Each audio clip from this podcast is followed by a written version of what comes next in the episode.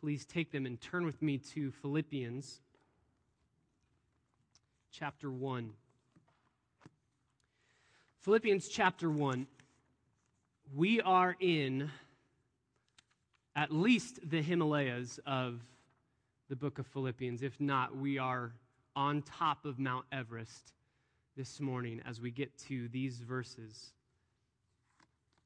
This message, these verses, probably will be the greatest challenge for my own heart as I'm thinking through and meditating this week on how to present these verses. These verses are very clearly one thought. Verses 18b, the back half of verse 18 through verse 26. Clearly one thought, clearly three main points that pop right out of the text. And I want to preach those three main points this morning, but I don't think we'll be able to get through it all. I'm just warning you right now. I don't know if we're going to be able to get through all of them this morning. The reason being, the verses that we're going to cover this morning, specifically verse 21, is the theme not only of the book of Philippians. It is the main verse not only of the book of Philippians. It's the theme not only of the Apostle Paul. It's the theme verse not only for his entire life, but really for anybody who claims the name of Christ. This is our motivation, our reason for living. This is everything to us. This verse is everything to us. We must understand this verse. If we do not, I fear that when we get to the end of our life, we will be like the man that is chasing after an oasis in the middle of the desert. And he's so dehydrated, and he's so tired, and he's so exhausted that he sees a mirage, a vision. He doesn't even see clearly, and he runs after what he thinks is a beautiful oasis, a beautiful pond, and he dives into the lake, only to realize that it's just a bunch of sand. And as he pulls the sand, thinking it's water to his lips, he realizes it's just sand, hot, dirty sand. I fear for all of our souls that we will get to the end thinking that we have been pursuing a treasure, and then when we finally hold on to it or hold on to what we think it is, it's going to disappear out of our hands. A perfect illustration of this is Robert Louis Stevenson's book, famous, well-known book, Treasure Island. In almost the end of the book, they've been seeking this treasure, trying to look for buried treasure. They've been looking at a map. They've been a bunch of, pirate craziness going on. And we get to where they're about to come to the treasure. And it says this: "It was not the size of the trees that led to the opening of the cave that now impressed my companions." This is as they're entering into the cave that's going to be where the treasure is. "It was this. It was the knowledge that 700,000 pounds in gold lay somewhere buried below its spreading shadow. The thought of the money as they drew nearer swallowed up their previous terrors. Their eyes burned in their heads. Their feet grew speedier and lighter. Their whole soul was found up in that fortune," that whole lifetime of extravagance and pleasure that lay waiting there for each of them. "We were now at the margin of the thicket. 'Huzzah, mates, all together!' shouted Mary, and the foremost broke into a run. And suddenly, not 10 yards further, we beheld them stop. A low cry arose. Long John Silver doubled his pace, digging away with the foot of his crutch like one possessed. And next moment, he and I had also come to a dead halt. Before us was a great excavation, not very recent, for the sides had fallen in and grass had sprouted on the bottom. In this were the shaft of a pick broken into and the boards of several packing cases strewn about.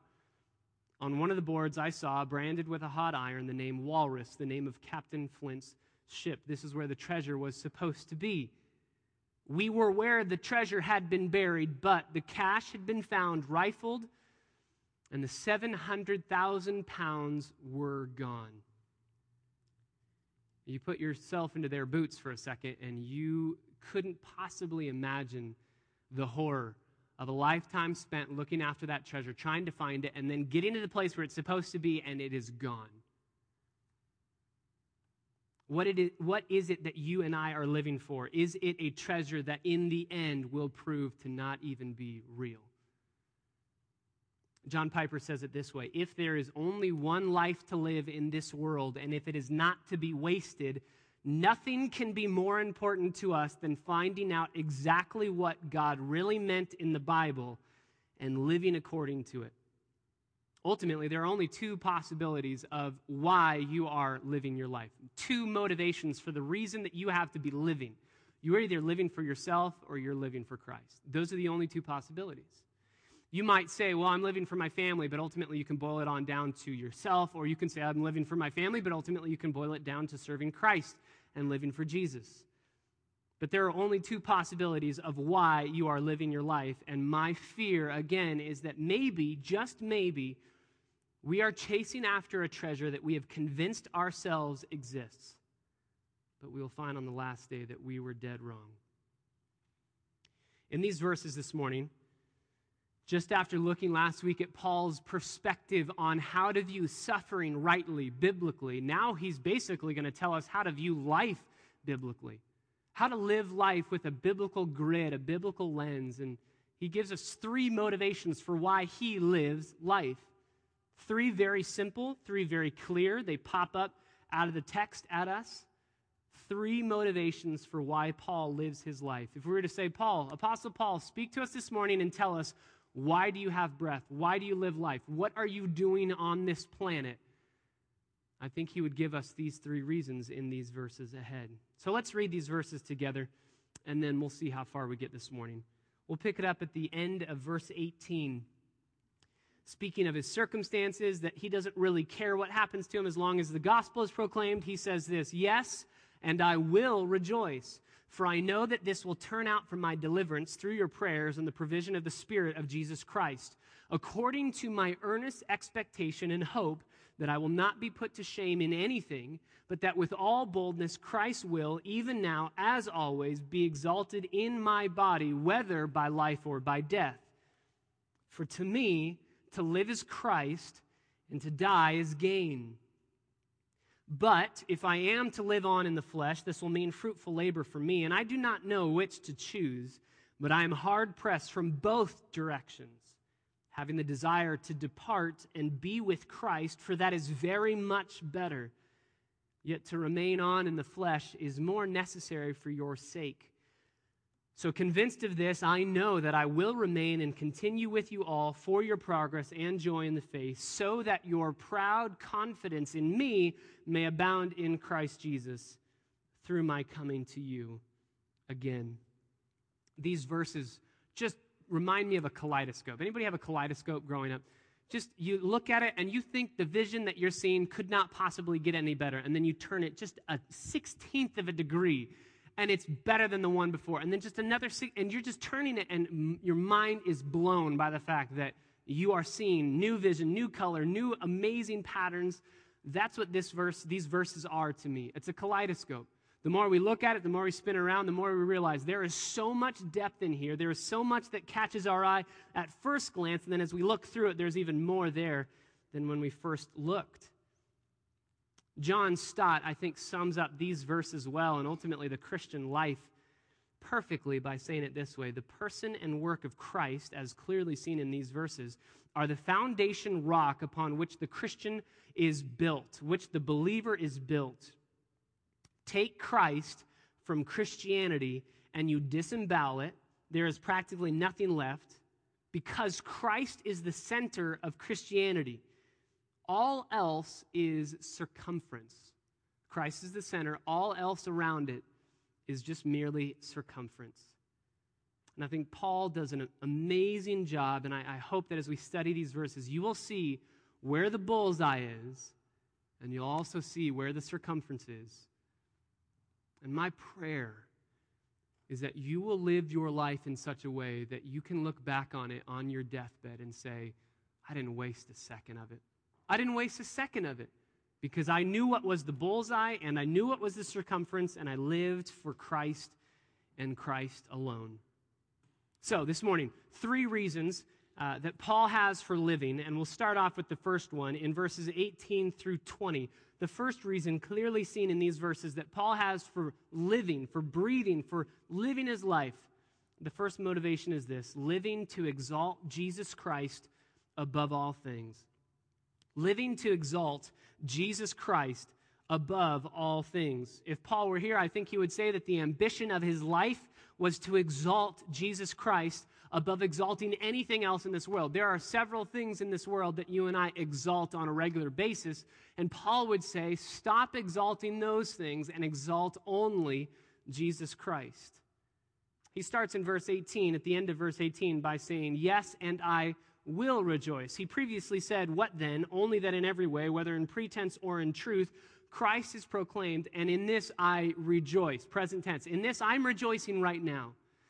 He spoke earlier of a past tense. This is what has happened. The Praetorian Guard has heard the gospel. They have believed the gospel. Even Nero's household is beginning to believe the gospel. That's what's happening in the past. In the present, I am rejoicing. And then he shifts his focus to the future tense by saying, yes, and I will rejoice. And when he shifts to this future tense, he gives us a brand new stanza, if you will, in his letter. In his letter to the Philippians, he gives us a new section, and this whole future tense is seen throughout verses 18 through 26. So that's why this is really one paragraph, one statement. He says, yes, and, which in the Greek, it's really declaring this is a new thought, a new segment. We could translate it, what is more, this, or let me tell you something else, that. So he says, I want to tell you something else. I want to pull back the veil over my heart and bleed on to you what I believe about life. He says this, I will rejoice, future tense, I promise, I pledge, I am confident that this is going to happen. I choose to rejoice in the future, and here is a reason why I know I will be rejoicing in the future. Verse 19, because I know that this, his imprisonment in the cause of Christ, will turn out for my deliverance through your prayers and the provision of the Spirit of Jesus Christ. Reason number one that Paul has to rejoice in the midst of his circumstances is that he knows he will be delivered. He knows that he will be delivered. This sentence, this statement, for I know that this will turn out for my deliverance. Write this down. This is a direct quote from Job chapter 13, verse 16. Direct quote from Job 13, verse 16. It's a direct quote from the Septuagint, the Greek translation of the Old Testament. Why would Paul be alluding to Job 13? I mean, my Bible doesn't even put this in all caps, which would tell us it is a direct Old Testament quote. Why would he be alluding to the Old Testament? Why is he thinking about Job in the middle of his circumstances in prison? I'll tell you, we don't have time to go to Job. I would encourage you on your own time to go there. But Job 13 contains one of Job's speeches basically against his friends. You remember his friends, and I'll put that term in quotes. His friends had told him, Job, you are suffering. You are under God's condemnation because you are hiding some secret sin. And because of your secret sin, that if only you would confess, you would find freedom and salvation. Because of your secret sin, you are suffering. That's the reason why you're suffering and going through these trials. In Job 13, Job speaks out and says, no, I'm standing uprightly before the Lord. There is no hidden secret sin. I am living above reproach. And therefore, I know without a shadow of a doubt that this is not suffering based upon my sin. This is something that God is doing. And I know, and this is where he says this quote, I know that all of this will turn out for my deliverance or salvation. I know that no matter what happens, I will be saved. You think that I'm hiding sin and living as a pagan, but I promise you that whatever happens, I will turn out to be saved because I will be vindicated by God and God alone. You try to judge my heart. You're not judging it properly. I can't even judge my heart properly, but God will be my judge. And I know that whatever happens, God will save me because I'm living uprightly before him. That's what Paul is saying. I think he's thinking about Job as some people are saying about him, oh, he's suffering justly. He's suffering justly because Paul has been preaching a wrong gospel, or Paul has been doing something that's wrong or compromising the faith. And Paul says, no. I know that my imprisonment is not because of that. And I think he thinks back upon Job, and he thinks, you know what?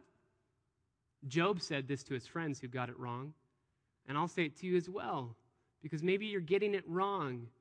This will turn out for my salvation, for my deliverance. I will be saved through this. This isn't because of anything that I have done wrong. That word deliverance in the Greek is just the word salvation. Some of you might even have a footnote there for that verse.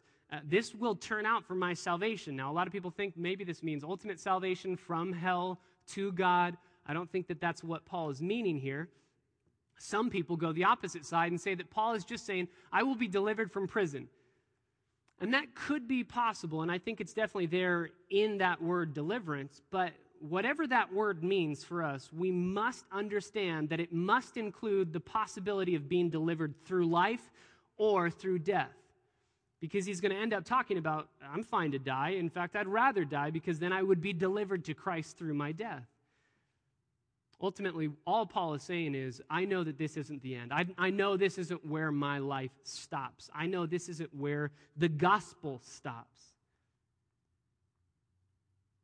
If you turn to Romans chapter 14, I think you'll see Paul's heart on display here as well for the deliverance that will come, whether through life or through death.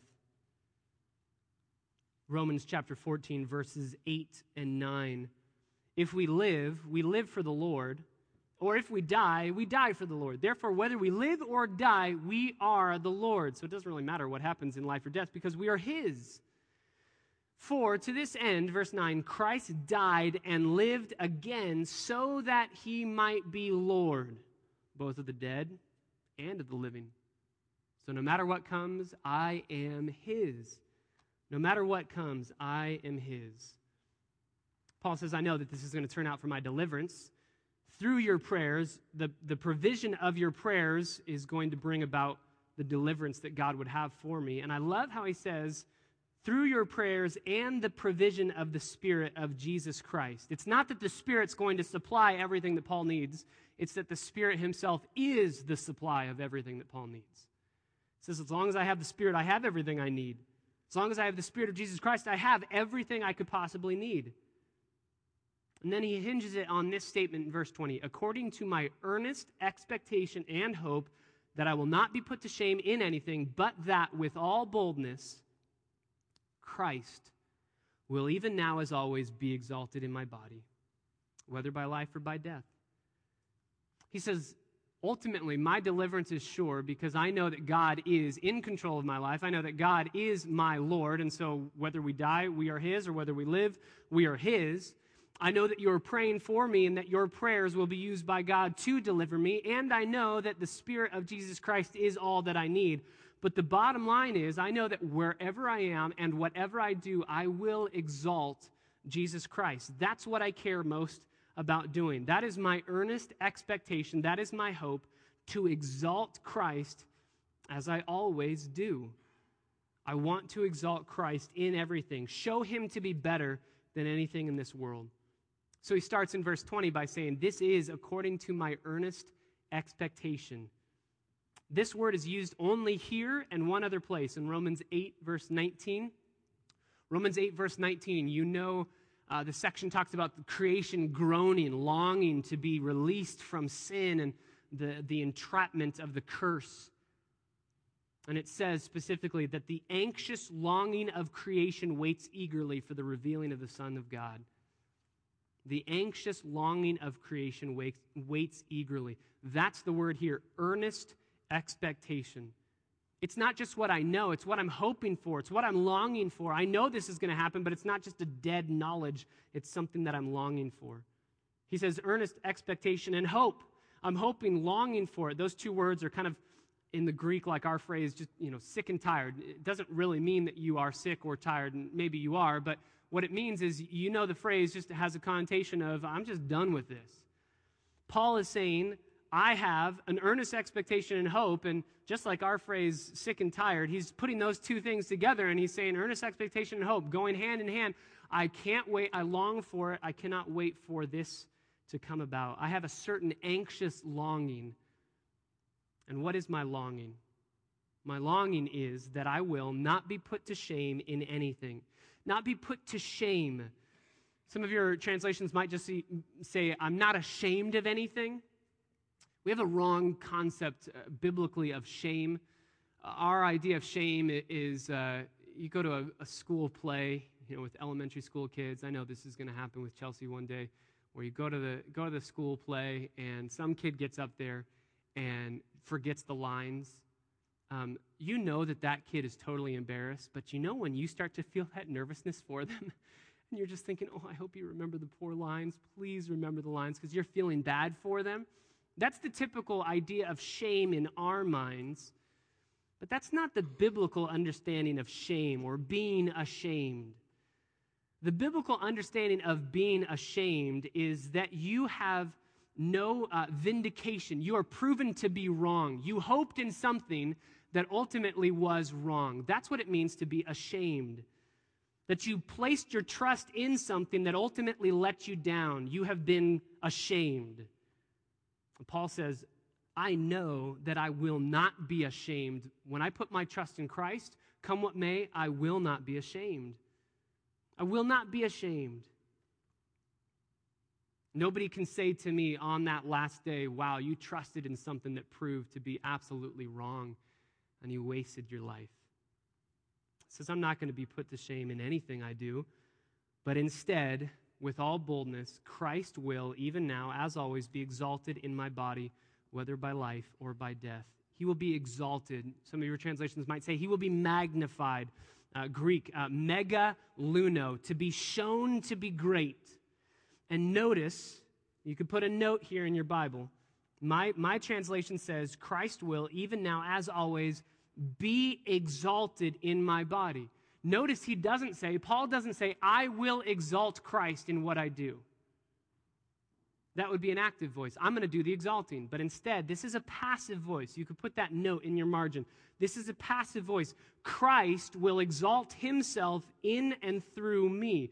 Christ has to do the exalting. I will do things, but Christ will ultimately, by his grace and power and strength, exalt himself through what I do. Exalt himself through what I do. So we have to ask the question, how do we exalt Christ? How are we used by Christ to exalt himself? How is that done? How do we put ourselves in the path of exalting Jesus Christ? From this text, let me give you just a couple reasons or a couple ways we can do that. Number one, by speaking up about Jesus Christ, by being outspoken, that phrase in all boldness or with all boldness.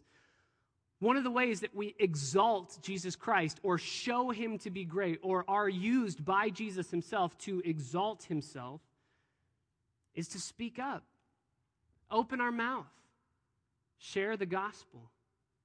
Paul says, I'll have all boldness. I will have all boldness, whether it's in prison, whether it's before Felix, whether it's before Festus. I will open my mouth and preach the gospel, and Christ will exalt himself in the proclamation of the gospel. We exalt Christ by speaking up about him. And Jesus says that that's going to happen. And Jesus says it's a good thing when you do speak about him. And it's a bad thing when you don't. Matthew 10, verse 32, whoever confesses me before men, I will confess before my Father. But whoever does not confess me before men, I will not confess him before my Father. So Paul says one of the ways that we can magnify God or be used by Christ to exalt himself, to show him to be great, is speak, proclaim the gospel, the greatness of our God through the great love that he has shown to us. The second way is by being consistent, not having hypocrisy, doing this constantly. This is where Paul says, Christ will even now as always. This isn't some hobby for me to do. This isn't some career. It's not like Paul does this because he's a pastor, but we don't have to do this. Every believer should make it their aim to exalt Jesus Christ in everything they do, whether by life or by death. Paul says, I'm consistent. Whether it's now, whether it's later, I always exalt Jesus Christ. Come find me in the morning when the alarm clock has just gone off and I am exalting Jesus Christ. Come find me while I'm eating my Fruit Loops and I am exalting Jesus Christ. Come find me in prison chained to a Roman guard and I am exalting Jesus Christ. I'm never going to quit. I'm never going to give up. I will exalt Jesus Christ. So we exalt Christ by proclaiming the gospel, by speaking up about him. We exalt Jesus Christ by being consistent in how we do that and exalting him in every circumstance we are in. And thirdly, we exalt Jesus Christ by our circumstances, whatever they may be. By our circumstances, whatever they may be. He says, whether by life or by death. Whether by life or by death. I don't think that there's any middle ground. I don't think there's another option there. Whether I'm living or dying, or I don't know what the other option would be. There's no other option. You either are alive or you are dead. So Paul says, in everything I'm doing, whether I'm in prison, whatever it might be, in everything that I'm doing, I am exalting Jesus Christ. We have a little placard that's in our house as you walk in. Some of you probably saw it when you were over for our potluck when we had it in the summer. Right as you walk in the door on the left-hand side so that we can see it right before we leave, it says this. And some of you know the poem. Only one life, 'twill soon be past. Only what's done for whom? For Christ shall last. Only what's done for Christ will last. That's why Paul says, I want to exalt Jesus Christ above all things. If you live to exalt Jesus Christ, then you know you will never be wasting your life. And if you exalt Jesus Christ, you're going to experience joy. He says, I'm going to rejoice. You'll have confidence. You won't be put to shame. You will ultimately be vindicated that your trust in Jesus Christ was the right thing to do. Do you and I exalt Jesus Christ, whether by life or by death? What are the circumstances God has placed you in whereby you can show God to be great? Paul says, I live with reason number one as a motivation to exalt Jesus Christ above all things. Secondly, not only is exalting Jesus Christ above all things one of the motivations that Paul has for living life, but secondly, and this is a bit long, so I'll say it a couple times, Paul lives to embrace Jesus Christ as treasure better than life, embrace Jesus Christ as treasure that's better than life, and to see death as a means of treasuring him more. To embrace Christ as treasure that's better than life, and to see death as a means of treasuring him even more. Life and death. In life, he will be my greatest treasure. In death, I will have gain because I will be able to treasure him even more. Paul says, I want to exalt Jesus Christ above all things, and I also want to embrace him and him alone as my supreme treasure in life, and see my death as a means of treasuring him more. This is verse 21. For to me, to live is Christ, and to die is gain. He starts off with that word for, that's connecting it to the preceding verse, which I find amazing. This is what Paul is saying. He says, Christ will, even now, as always, be exalted in my body, whether I live or I die. I know that Jesus Christ will be exalted in everything I do because living is Christ and dying is gain. That's how he knows that he can do whatever he wants to do and Jesus will be exalted. If you have this mentality that Christ is your life and death is gain, then you know whatever you do will be done to exalt Jesus Christ. You want to know what the will of God is and you want to know how to exalt Jesus Christ in every decision that you are making? Have verse 21 as your life verse. To live is Christ and to die is gain. That's why that word for is there. We can't split it. We can't take it away from its setting. Because if we do, we rob it of its true meaning. Paul says, if living is Christ for you and dying is gain for you, then Christ will always be exalted in everything that you do. I love this verse. Verse 21, I love it. Really, verses 21 through 24 is point number two, but we're probably only going to get through verse 21 here. I love this verse. Here it is. To live is Christ, to die is gain. We need to put a little four there with a Sharpie. This verse makes no sense in the Greek. This verse kind of is a little bit of a fumbly verse in the English. Makes no sense in the Greek. There are no verbs. Literally, in the Greek, it reads this. For to me, Christ, and to die, gain. That's what it means. No is, no stative verb that's equating the two on the sides, though that's what's implied. Christ is life, death is gain, and Paul is kind of making a play on words with sound. He basically says to live is Christos and to die is Kerdos. Death is gain for me, and life is nothing but Christ. He starts by saying to live is Christ, or to live Christ. Present tense. We could say it this way. Living is Christ. Life means Christ. This is what he lives for. Ask anybody around you. Ask yourself, what is it that you're living for? What are you living for? Why do you go to work? Why do you go to school? Why do you hang out with your family? Because you have to? Why do you hang out with them on Thanksgiving? Why do you do everything that you do? I know it's so cliche, but Paul would say it's because of Jesus. It's because of Jesus? Wait, you're saying I can be stuck in traffic driving to work for Jesus? Is that even possible? Paul says, what should the Christian, what should the believer be living for? Why is he taking his breath? He's doing so to treasure Christ, to treasure Christ.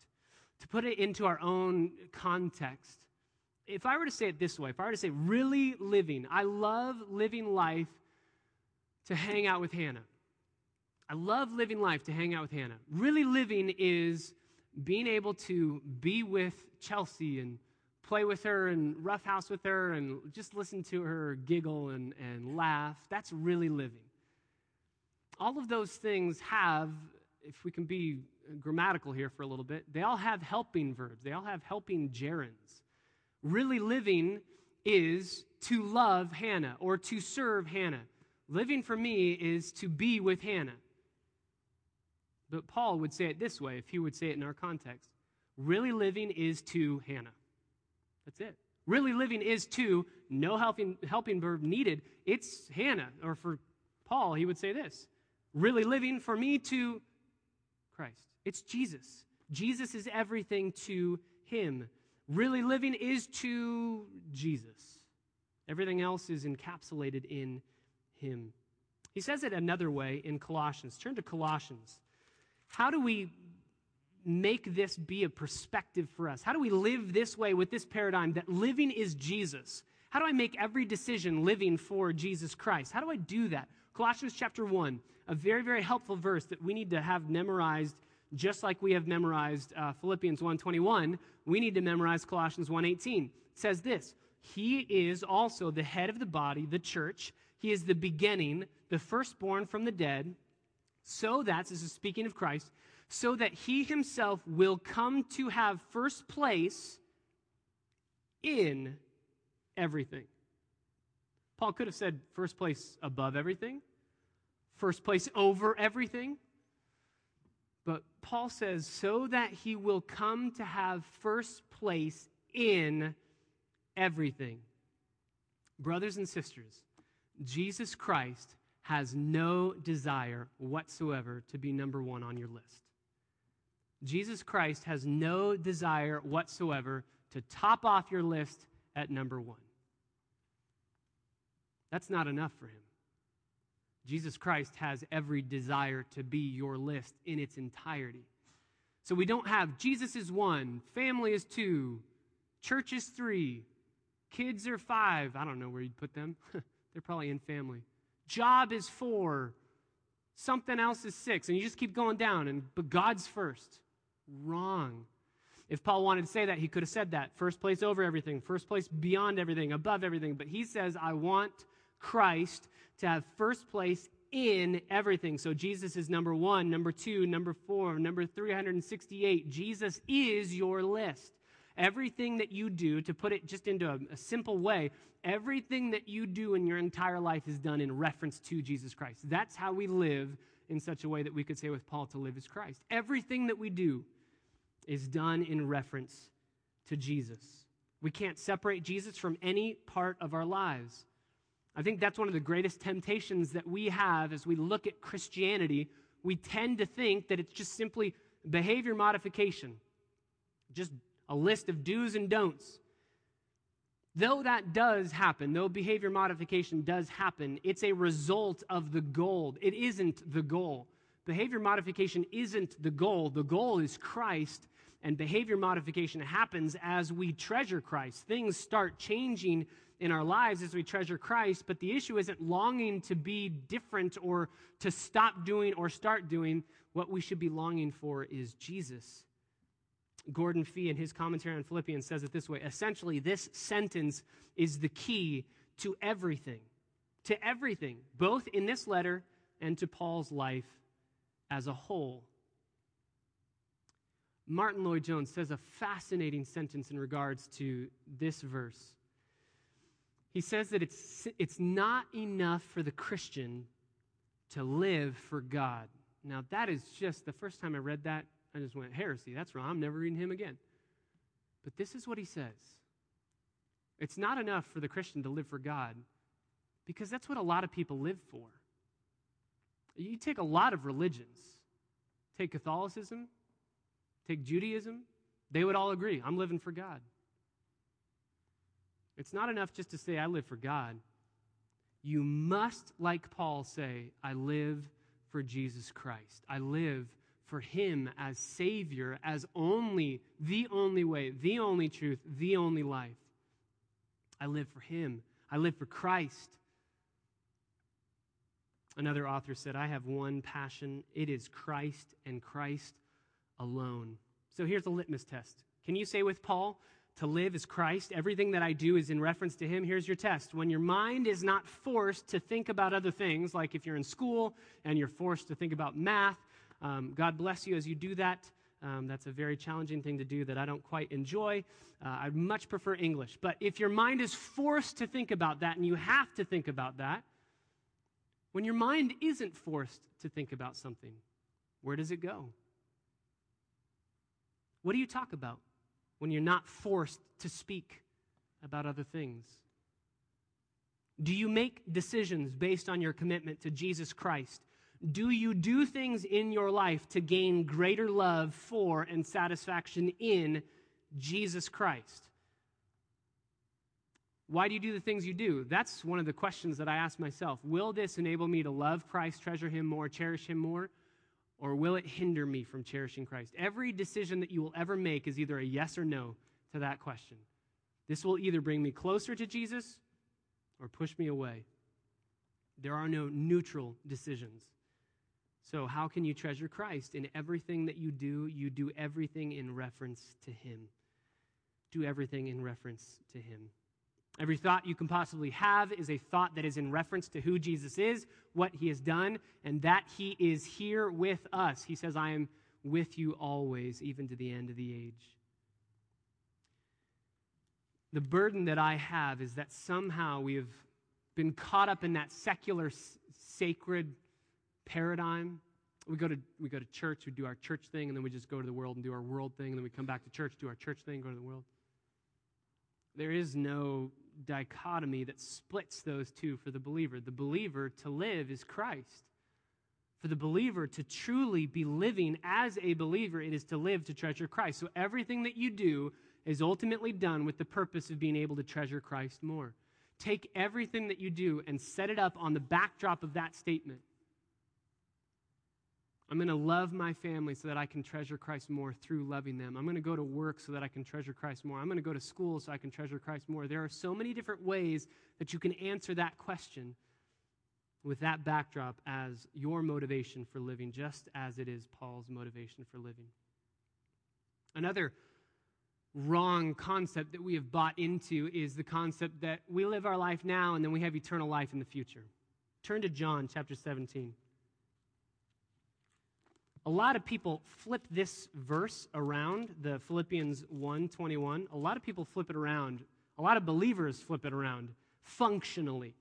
They tangibly and practically, living is gain and dying is when I go to be with Christ. They kind of flip it around in a very practical outworking. Paul says living is Christ, dying is gain, but a lot of us tend to just live to gain, live to grab, live to hold on to, and then when we die, we know we'll be with Jesus. I think that's because we have a faulty view of eternal life, what eternal life is. Does it happen the moment that we die? Is that what eternal life is? Is that when it starts? John chapter 17, verse 3. This is eternal life, that you will live forever in heaven with God? That when you die, you will be with Jesus? No, this is eternal life, that they may know you, the only true God, and Jesus Christ, whom you have sent. What is eternal life? Eternal life is knowing Jesus. So, eternal life is therefore not just a quantity of life in reality, it's a quality of life. It's not for the future alone, It's for the present, for the here and now. So my question is, how are you living with your eternal life? I think one of the reasons why people don't like Christians or look down upon Christians or think, why should I believe in Christ? It's because we should be living as if we have eternal life, because we do have it, but we're not living that way. We look just like the world. We act just like the world. Our desires are the exact same desires of the world. I don't want us to separate Christ from Christianity. I don't want us to separate Christ from Christian living. What are you doing right now to treasure Christ? It's easy to come to church. It's easy to go to camps. It's easy to go to conferences. It's easy to go to Bible studies and to think, man, that's a good idea. I should do that. And then we walk away without a strategic, purposeful, planned application of how we are going to change our lives in order to treasure Christ more. Brothers and sisters, I want to be able to say with Paul, to live is Christ. Everything that I do is done in reference to him. He is my list. There is nothing else on my list. Only when we say that can we truly say what Paul says next. To die is gain. Go back to Philippians. Living is Christ. My life is consumed by Christ. And every decision that I make is made in relation to Christ. Oh, that would be said of me.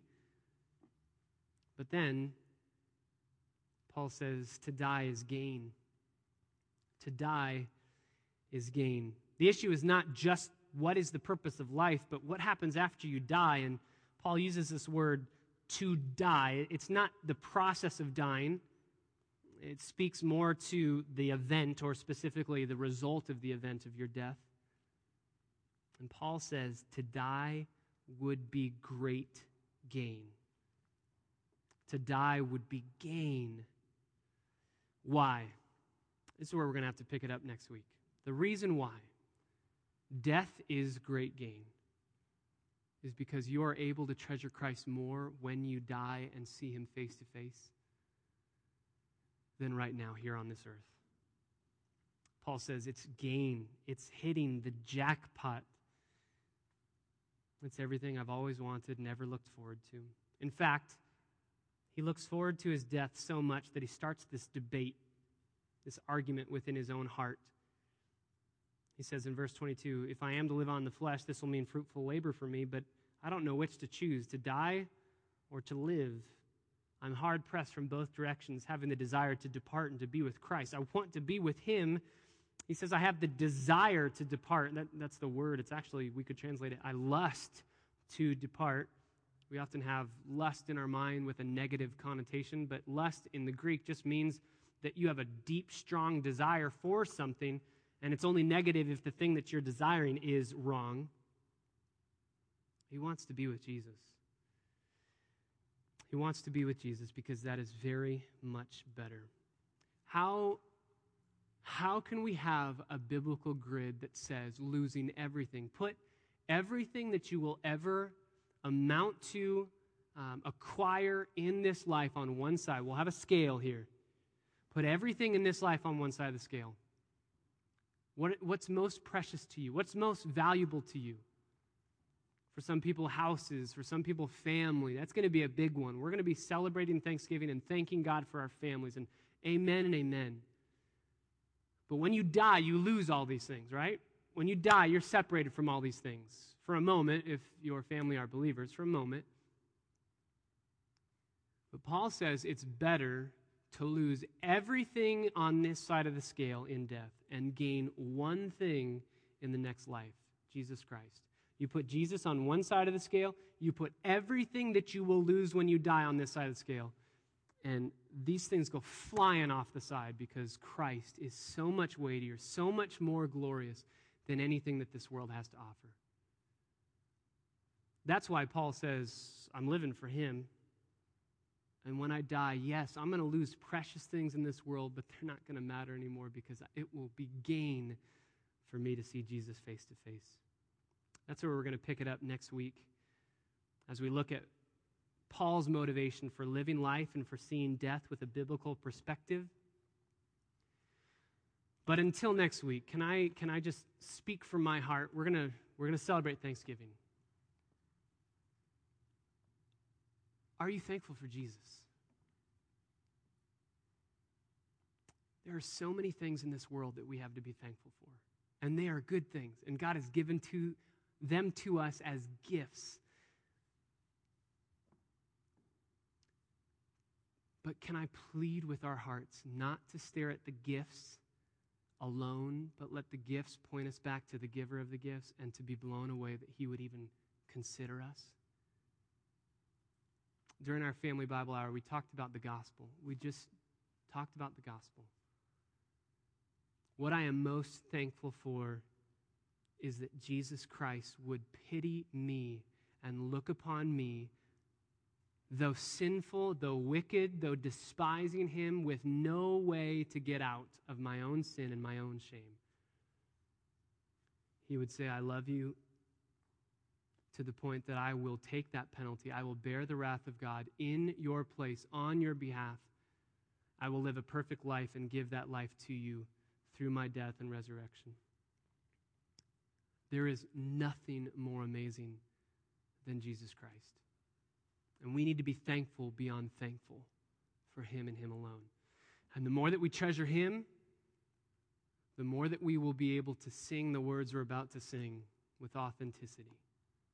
The more that we treasure Christ above all things, the more that we will be able to say, hallelujah, all I have is Christ, and he's all I want, and he's all I need, he's everything. Oh, that we'd be able to say with the Apostle Paul, to live is Christ, and to die would be gain, because it would be getting more of Christ than I could possibly imagine. Father, I pray that you would clarify these thoughts in our own mind. I know it's so much to think through and to work through, and God, this is paradigm shifting, paradigm shattering doctrine. And God, I pray that you would do the work that only you can do to make these words a reality in our lives.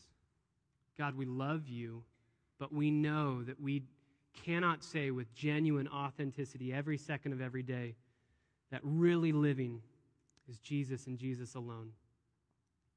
We want to. We want to be able to say that. And so I pray, even as we sing, that these songs would be prayers from our souls, that we'd be crying out, God, make this true of my heart. I want to treasure you above anything in this world. God, I pray for any idols that might be popping up in our minds right now. God, please do that work of tearing them away, stripping every last desire away until only you remain. And God, I praise you for the gospel, that we are even able to come before you and treasure you.